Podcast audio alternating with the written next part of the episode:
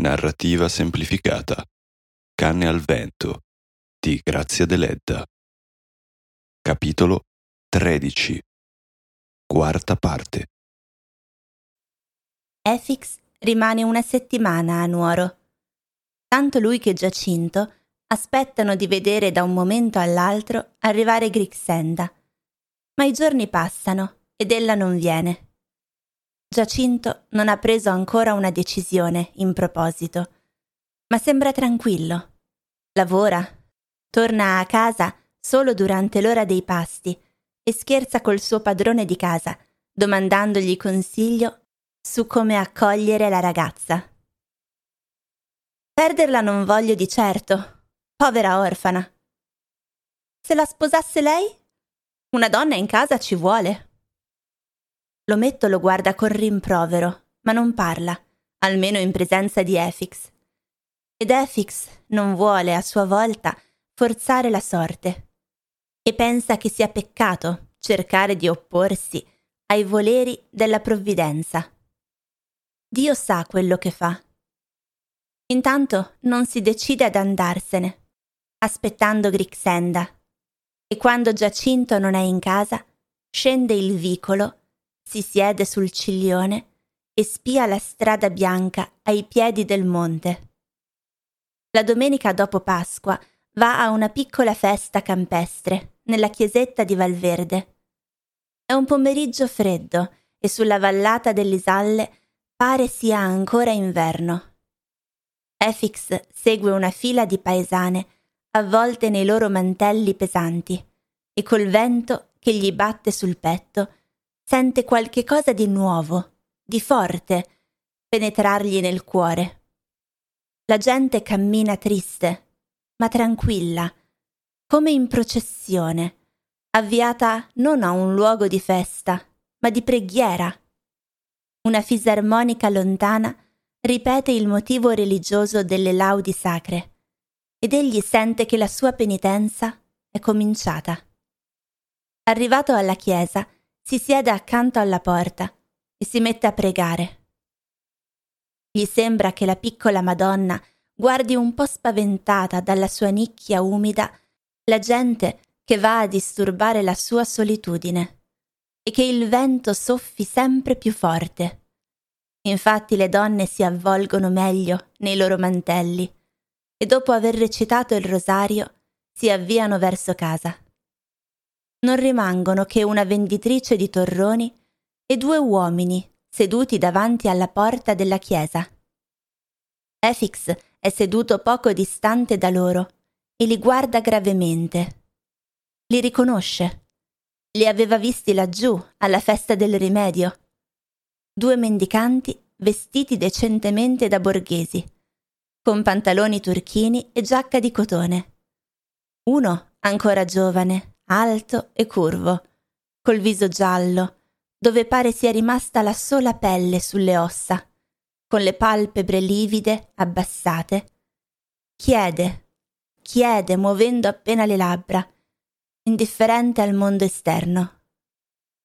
L'altro vecchio ma forte, col viso rosso, tutto il corpo agitato da un tremito che sembra finto, ha messo il cappello fra le gambe aperte e di tanto in tanto si curva a guardare dentro le piccole monete. Ma la sera scende rapida e la gente se ne va. Anche la donna dei torroni chiude le sue cassette ancora piene e si mette a parlare sdegnosa coi mendicanti. Non vale la pena di fare tanta strada. Festa da niente, fratelli miei. Non si campa più, dice il vecchio, e versa le monete in un fazzoletto e rimette il cappello in testa. Ma quando sta per alzarsi, ricade e batte la testa contro il muro e le mani a terra. Al tintinnire delle monete, l'altro mendicante solleva il viso, spalancando gli occhi come se sentisse un rumore minaccioso. Il vecchio geme. La donna ed Efix si precipitano su di lui ma non riescono a fargli tenere sollevata la testa. Bisogna distenderlo, dice la donna. Ora gli do un po' di liquore. Mettilo giù, aiutami. Lo mettono giù, ma le gocce d'un liquido verde che ella tenta di versargli in bocca gli si spargono sul mento. Sembra morto. E tu? Non ti muovi? Ella dice all'altro mendicante. Era malato? Non rispondi? L'uomo cerca di parlare, ma solo un mugolio gli esce di bocca. Poi scoppia a piangere. Va, muoviti! Chiama i pastori che stanno lassù nel bosco. Dove lo mandi che è cieco? dice Efix, inginocchiato con una mano sul cuore del vecchio. Il cuore sussulta, come tentando ogni tanto di sollevarsi. Anche la donna ha paura della solitudine e di quella morte improvvisa. Si mette le cassette sulla testa e dice Devo andare. Avvertirò il medico a Nuoro. Così Efix rimane solo, fra il moribondo ed il cieco. Il mio compagno soffriva di cuore, racconta il mendicante. Anche nei giorni scorsi è stato male, ma nessuno ci credeva. La gente non crede mai. Era tuo parente? No, ci siamo incontrati dieci anni fa, alla festa del miracolo. Io allora avevo un compagno, Juanne Maria che mi trattava male. Mi trattava come un cane.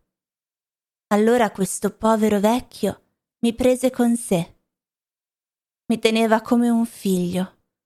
Non mi lasciava mai la mano se non ero seduto al sicuro. Adesso è tutto finito. E adesso come farai? Cosa vuoi che faccia? Starò qui aspettando la morte. Ho tutto con me. Sia salva l'anima mia. Io posso ricondurti fino a Nuoro, dice Efix, ed improvviso comincia a piangere. Curvo sul moribondo, tenta di rianimarlo, bagnandogli le labbra col liquore lasciato dalla donna e la fronte con uno straccio inzuppato nel vino. Ma il viso tragico diventa viola e verde sempre più duro e immobile. Anche il cuore smette di battere. Efix rivive l'ora più terribile della sua vita. Ricorda il ponte, laggiù, e lui curvo a sentire il cuore del suo padrone morto. Eppure si sente sollevato, come uno che dopo lungo andare ritrova la via smarrita, il punto da cui è partito. Ma tu non vai? domanda il cieco, sempre immobile al suo posto. Andrò quando Dio comanda. Adesso accendo il fuoco, perché dobbiamo passare qui la notte. Va a cercare legna. Il vento è sempre più forte e le nuvole salgono e scendono dall'orto bene, giù e su, come colonne di fumo. Quando ritorna, Efix vede il cieco che sta curvo sul compagno, chiamandolo per nome piange e cerca il sacchetto delle monete. Quando lo trova se lo mette in tasca e continua a piangere. Passano la notte così. Il cieco racconta le sue vicende, alternandole a racconti della Bibbia. Il suo dolore si calma in fretta, come un male violento che passa presto. Cosa credi, fratello mio? Io sono nato ricco. Mio padre era come Giacobbe, ma senza tanti figli, e diceva Non importa che mio figlio sia cieco, i suoi occhi sono d'oro. Si riferiva alle sue ricchezze, e ci vedrà lo stesso. E mia madre, che aveva una voce dolce come un frutto, mi ricordo, diceva Basta che il mio Istene rimanga innocente tutto il resto non importa. E dopo che mio padre e mia madre sono morti, tutti i parenti e i conoscenti mi hanno preso tutto. Dio li perdoni. Mi hanno costretto ad andare ad elemosinare, ma l'innocenza l'ho conservata. Io non ho fatto mai male a nessuno. ma il Signore mi ha sempre aiutato. Prima Juan e Maria, Dio l'abbia in gloria. Poi questo.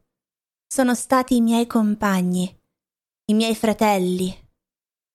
Adesso... Anche adesso la compagnia non ti mancherà, dice Efix con voce grave. Ma cosa intendi quando dici che sei innocente?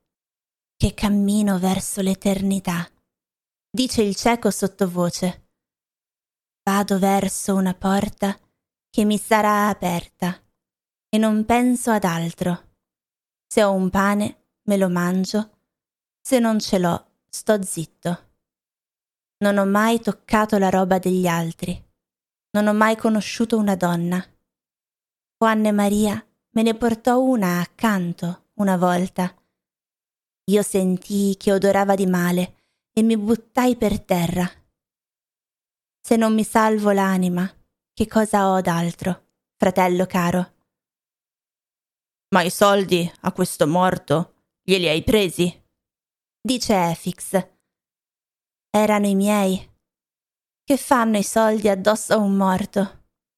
No, io non ho mai rubato, né sparso mai il sangue. Neppure i fratelli di Giuseppe sparsero il sangue.